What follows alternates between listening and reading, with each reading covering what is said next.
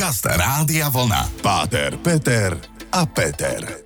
Relácia o pohľade na život, o láske, viere, hodnotách, o spoločenských témach a o všetkom, čo ľudí zaujíma. Úplne nádherný útorkový večer vám prajeme všetkým zo štúdia Rádia Vlna, kde okrem hitov overených časom počúvate aj Páter, Peter a Peter. Príjemný dobrý večer. Keby sme vedeli preniesť tú skvelú atmosféru, ktorú my tu máme väčšinou počas toho, ako tu vysielame a nahrávame veci, tak by ste sa smiali s nami. ale tak... Bol to šťavnatý úvod, ale chvála Bohu, že sme to nenahrali. No ale čo ty vieš, ak Peťo Zvukar je tak šikovný, že vždy všetko nahrá, potom to možno v nejakom tajnom vysielaní odvysiela, ale to by sme asi nemohli, že? Asi nie. Ale podstatnejšie, čo som chcel vlastne naozaj už tí, ktorí nás počúvate, aj vás pevne verím stále viac a viac, a tak viete, že otvárame rôzne témy, z každého rožka troška a rôzne súdky, nemáme problém ani s kyslou kapustou, ani s nakladaným hermelínom. Oh, Peťo, zase by sme jedli, čo?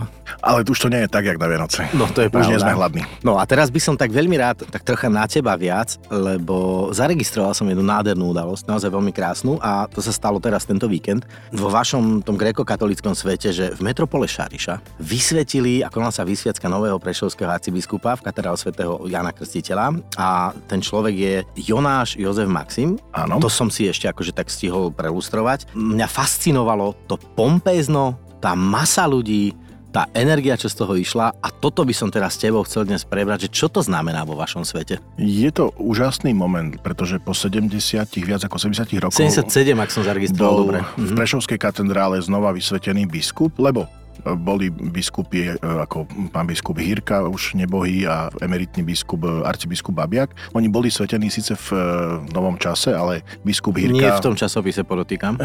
biskup Hirka bol svetený vlastne v športovej hale kvôli tej mase ľudí. Bol to po dlhom čase vlastne nový biskup v 90. rokoch.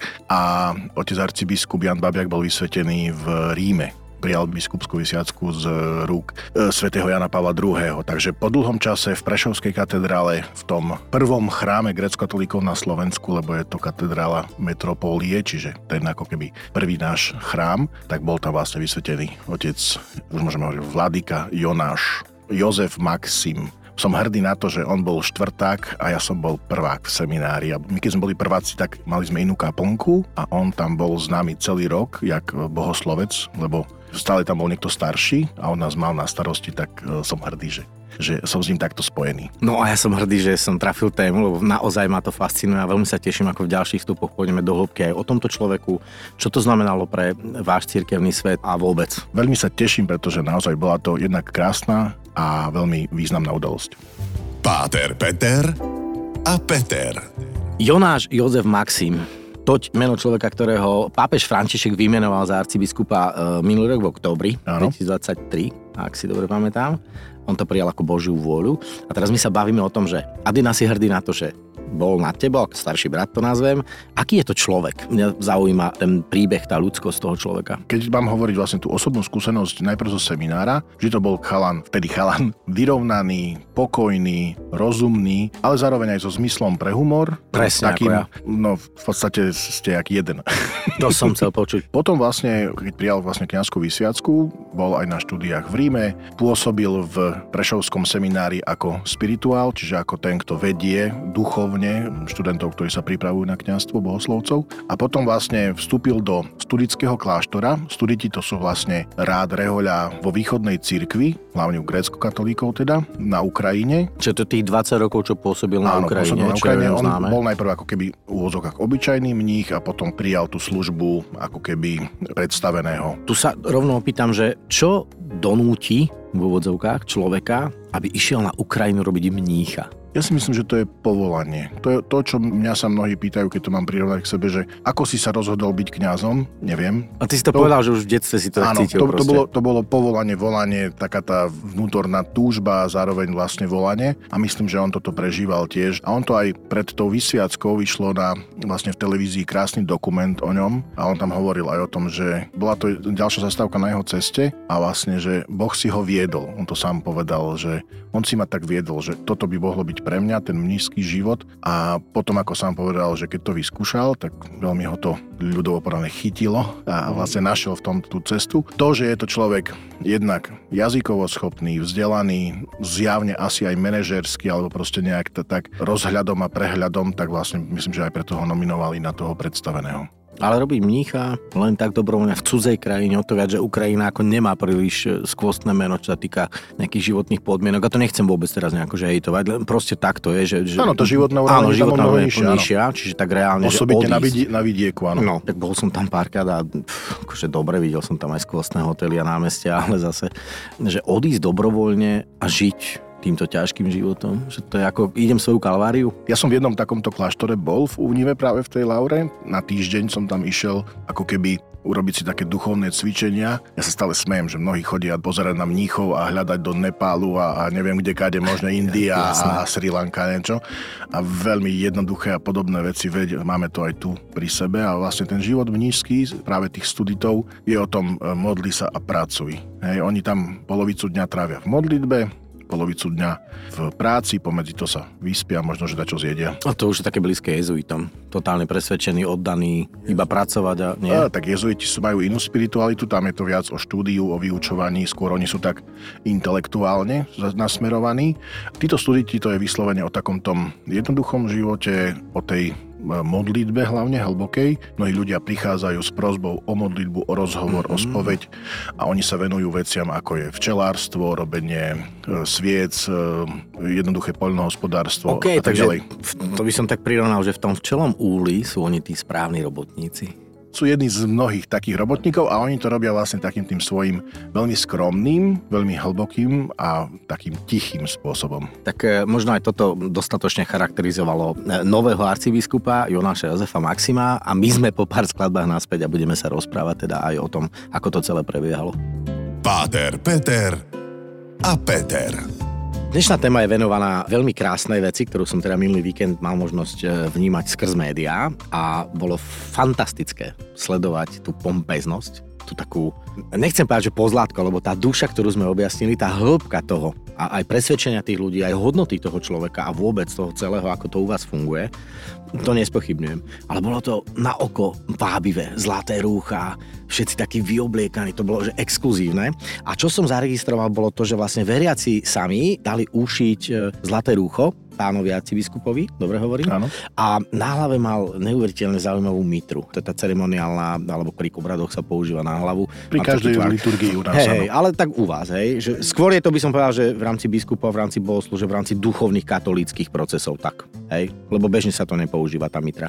Nie je to len o katolíkoch, alebo teda takto, že mohli ste si všimnúť určite, ktorí ste to videli, oblečenie latinských západných rímskokatolických biskupov. Bolo to také, že aj tie mitry, tie infuly sú také jednoduchšie, sú z také iba látky mm-hmm. a vôbec celé to ich rucho je také strohejšie, kdežto keď ste videli východných biskupov, ako hovoríš, naozaj tá výzdoba, až takedy, možno takto vypadalo, že až prečačkanosť, hej, že a vôbec keď sa tak pozrite na ten chrám s ikonostasom, vyzdobeným ikonami, naozaj zdalo by sa na prvý pohľad, že no tak nemohlo by to byť skromnejšie, nemohli ste tie peniaze dať chudobným, alebo to je niečo také. tá moja otázka, že vodu kážu, víno pijú. Nie, lebo ten účel a zámer nie je preto, aby sme sa ukazovali, ale vlastne, keď ideme slúžiť a sláviť tú liturgiu, čiže ten najlepší spôsob, ako sa priblížiť e, k Bohu, čiže keď my e, vyznávame, že do toho chleba a vína vstupuje naozaj skrze Svetého Ducha Ježiš Kristus a stáva sa vlastne toto telom a krvou e, Božieho Syna, tak vlastne to najlepšie, čo človek má, to by mal pripraviť, to by mal vlastne zapojiť. Preto sa napríklad liturgii u našej vždycky spieva, aby aj ucho malo z toho. A keď pozrieme na to, aby aj oko z toho malo a potom ten duch môže byť vlastne lepšie naladený na celú tú vec. Tak to by mohol povedať, že to berie na pozornosti, ale práve tam chce povedať, pozri človeče, že to najlepšie, čo máš, daj Bohu a on ti to nie že vráti, ale že čo viac ešte môžeme a ono to zlato je naozaj že najviac cenejšie a taký spôsob. Keby ste videli, ako napríklad otec arcibiskup metropolita Jonáš žije a v akej skromnosti vlastne naozaj všetky tie ostatné veci, tak myslím, že to by každý človek pochopil, že je iná vec je to liturgické slávenie a iná vec je ten praktický život. Ja to poviem do reálneho života. Naozaj ľudia, keď majú raz za čas, lebo väčšinou to dopracujeme, vzdelávame sa, robíme proste, hej, žijeme ten každodenný bežný život a raz za čas všetci chceme sláviť a vtedy vyťahneme to najkrajšie, čo máme. Tie kroje, ktoré nám tradične pripomínajú našu históriu a predkov, najkrajší oblek. Teraz som sa bavil toto s pánom riaditeľom, že ideme spolu robiť jednu akciu a tiež ideme do krásnych oblekov, hej, dávame si motýlikov, lebo je to niečo, čo považujeme za česť, poctu, výnimočnosť, takže chápem a súčasne rovno ti dávam otázku, že nemáte vy dostatok peňazí v tej cirkvi, že sa museli tí ľudia poskladať na to, aby mu dali uši to rucho? Toto je, vieš, to je taká bežná otázka ľudská. Chápeš, čo chcem To bolo povedať? ich slobodné rozhodnutie a vlastne berú to ako hrdosť, že to je ich rodák. My chceme dať tebe niečo, lebo sme na teba hrdí, chceme byť zapojení do toho slávenia, do tvojej služby a vyjadriť takto podporu, vďaku, povzbudenie, že to, to je iba vlastne znak toho, že modlíme sa za teba. Dobre, a to tým pádom otázka, že či to boli všetci tí priatelia z Ukrajiny, alebo z veľkého regiónu Prešovského samozprávneho kraja, alebo, a týmto pozdravujeme z jeho rodnej obce Olšavica, čo je nedaleko pri Levoči. Tak čo ja viem, že to boli jeho rodáci z Olšavice, vlastne to bol zámer. Viem, že dostal dary aj od e, bratov a sestier z Ukrajiny, kde veľmi vlastne dlho pôsobil, kde naozaj aj e, najvyšší predstaviteľ grecko-katolíckej cirkvi, arcibiskup Ševčuk mu vyjadril veľkú vďaku a podporu v tom príhovore a naozaj už svojou prítomnosťou, že tento človek nechodí hoci kde, hoci kedy, ale že vlastne prišiel napriek tým tej nepriaznivej situácii na Ukrajine a prišlo a toľko veľa biskupov vlastne aj z Ukrajiny, veľa, veľa slovenských a tak ďalej. A tu nadviažem, ale budeme pokračovať až po malom hudobnom breaku. U vás to funguje na báze istej hierarchie a nie je len tak, aby niekto, kto je tvoj naozaj vysoko, vysoko nadriadený, povedzme, prišiel keď si ty taký len bežný človek a tam bolo naozaj obrovské množstvo vysoko postavených v tej hierarchii cirkevnej ľudí, tak o tom by som sa v ďalšom stupe chcel porozprávať. Páter, Peter a Peter. Počúvate Páter, Peter a Peter, to iste viete. V ostatnom stupe sme načreli do tej studnice toho, že církev ako taká funguje inak ako povedzme štátne zriadenie, ako my Slovenská republika, že sme demokratická, čiže vláda ľudu, hej. A teraz pointa. Vy ste hierarchické zriadenie, inštitúcia. Ako to funguje? A na základe toho potom ešte rovno rozvíjí tú vetu, že kto každý tam bol z tej hierarchie, ako to funguje u vás, lebo to je fenomenálne, ja už to trocha viem. Je to veľmi ťažko pochopiteľné pre dnešných ľudí, že existuje organizácia v úvodzovkách, ktorá vlastne má vyslovene tvrdo hierarchický postup. Katolíckej cirkvi hlavou, viditeľnou hlavou cirkvi je pápež, neviditeľnou hlavou je pre nás Ježiš Kristus, pápež ako prostredník vlastne alebo zástupca tej viditeľnej moci. S tým, že tá moc hierarchie sa odovzdávala práve tým rukopoložením, chirotóniou, vysviackou z biskupa na biskupa, aby sa vlastne tá, to, čo ustanovil vlastne Ježiš svojich apoštolov, odovzdávalo potom vlastne ďalší. Čiže ďalší zmysel, dotyk, haptika. Áno, Odovzdávali ste si energiu. Nie energiu, ale zvolá, zvolávali sme Svetého Ducha, to je trošku iné, že to nebola sila tých ľudí, ktorí vlastne, že my sa spojíme, aby sme dali viac, ale vlastne prostredníctvom našej modlitby spojenej zvolávame vlastne dary a, a milosť Svetého Ducha. A to som si aj všimol pri tej vysiacke teraz, že tam ako keby držali súčasne mnohí ruku. Áno, hlavní svetiteľia boli traja, bol to... Uh, Otec Syn a Duch Svetý. Arcibiskup, arcibiskup Cyril Vasil, košický eparchiálny biskup, bratislavský biskup Peter Rusnák a potom biskup z Chicaga, ukrajinský, ktorý bol vlastne otcovi Jonášovi, vladikovi Jonášovi predstavený v, v tom ukrajinskom kláštore, ktorý ho prijímal. A všetci ostatní prítomní biskupy, bolo ich tam okolo 50, vlastne sa v tom momente, keď oni položili tie ruky, tí traja na jeho hlavu, tak vlastne navzájom vytvorili ako keby také dlhé vlákno, že jeden na druhého položili ruku, aby všetci prítomní biskupy symbolicky dali tú svoju ruku na, na toho vlastne, kto príjma tú biskupskú vysviacku a vlastne tak zvolávali tú milosť Svetého Ducha a odovzdávali vlastne tú apoštolskú postupnosť, ktorá my hovoríme, že odvodzujeme ešte od Ježiša Krista. S týmto vlastne rukopoložením vlastne príjma aj tú samotnú moc a to, čo je vlastne v štáte rozdelené na výkonnú, zákonodárnu a súdnu moc, keď to predstavím v našej republike, vláda má výkonnú moc, parlament zákonodárnu moc, súdy majú súdnu moc. Moc by mala byť navzájom kontrolovaná, aby nikto nemohol nikoho obmedzovať. Takto zaručuje Ústava Slovenskej republiky. Túto trojitú moc v sebe zhromažďuje biskup, alebo teda arcibiskup, to je jedno, on v sebe má výkonnú moc, ktorú môže delegovať, čiže vykonávať niektoré úkony môže aj posunúť na niektorých kňazov a vlastne potom tú súdnu moc takisto môže delegovať. Toho som napríklad ja dôkazom, že som cirkevným sudcom, čiže vlastne biskup nevykonáva na tribunále tie súdne výkony, ale vlastne delegoval ich na nás, na kňazov, ale samotná zákonodárna moc ostáva vždycky biskupovi. On je jediný, kto vydáva nejaké predpisy, nariadenia, zákazy a tak ďalej. No, OK, tak rozumieme teda, že u vás je to usporiadané podľa nejakej hodnosti, funkcie, úradu a tak, že u vás je to vyslené tá hierarchia. A tu mám takú protiotázku, možno odbočím, ale odpovedz mi prosím tak jednoducho.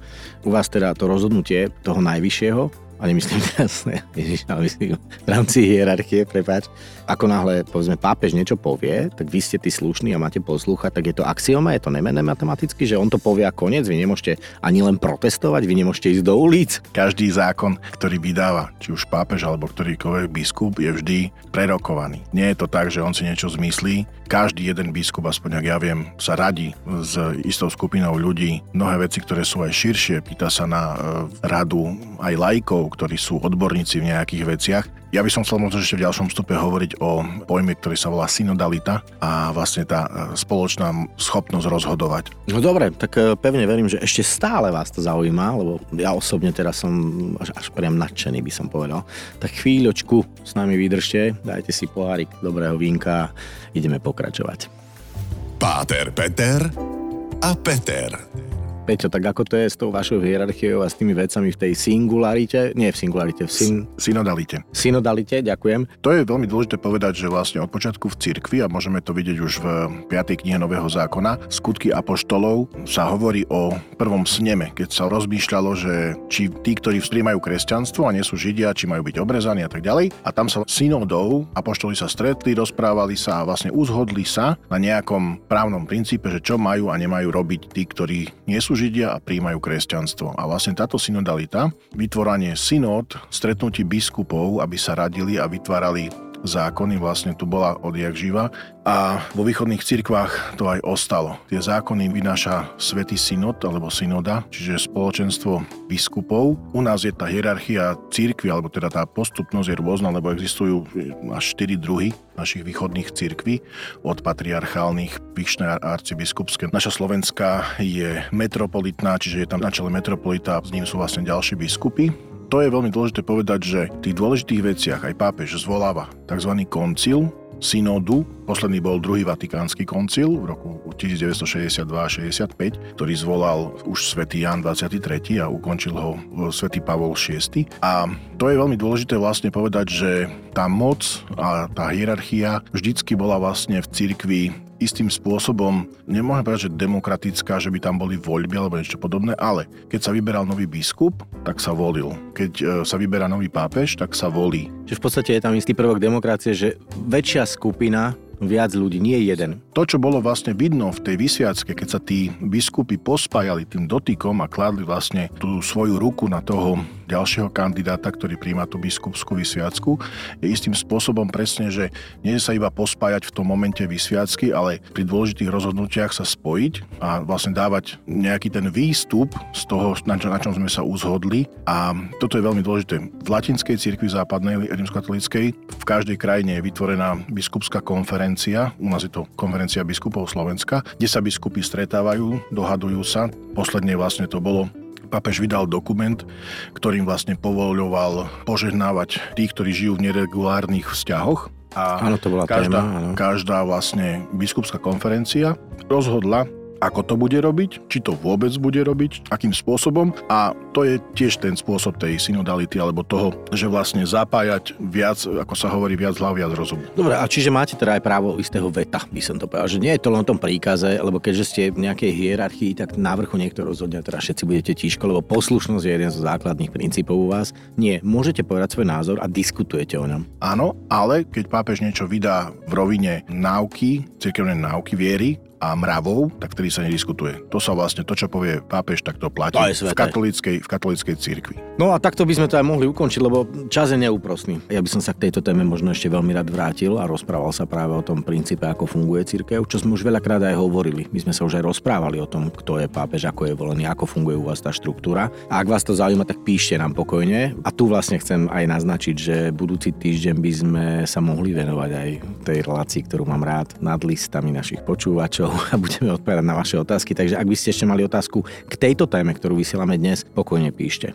Peťo, ja ti veľmi pekne opäť ďakujem za vedomosti a za čas Ja ďakujem tebe. a za výbornú energiu a vám všetkým ju posielame domov. Užívajte pekný večer. Prajem vám všetko dobré, tak ako nový arcibiskup a metropolita Prešovský povedal, že je tu pre všetkých, tak chceme byť aj my pre vás, ktorí nás počúvate a prajeme vám okrem iného aj pokoja dobro. Páter, Peter a Peter. Každý útorok po 20.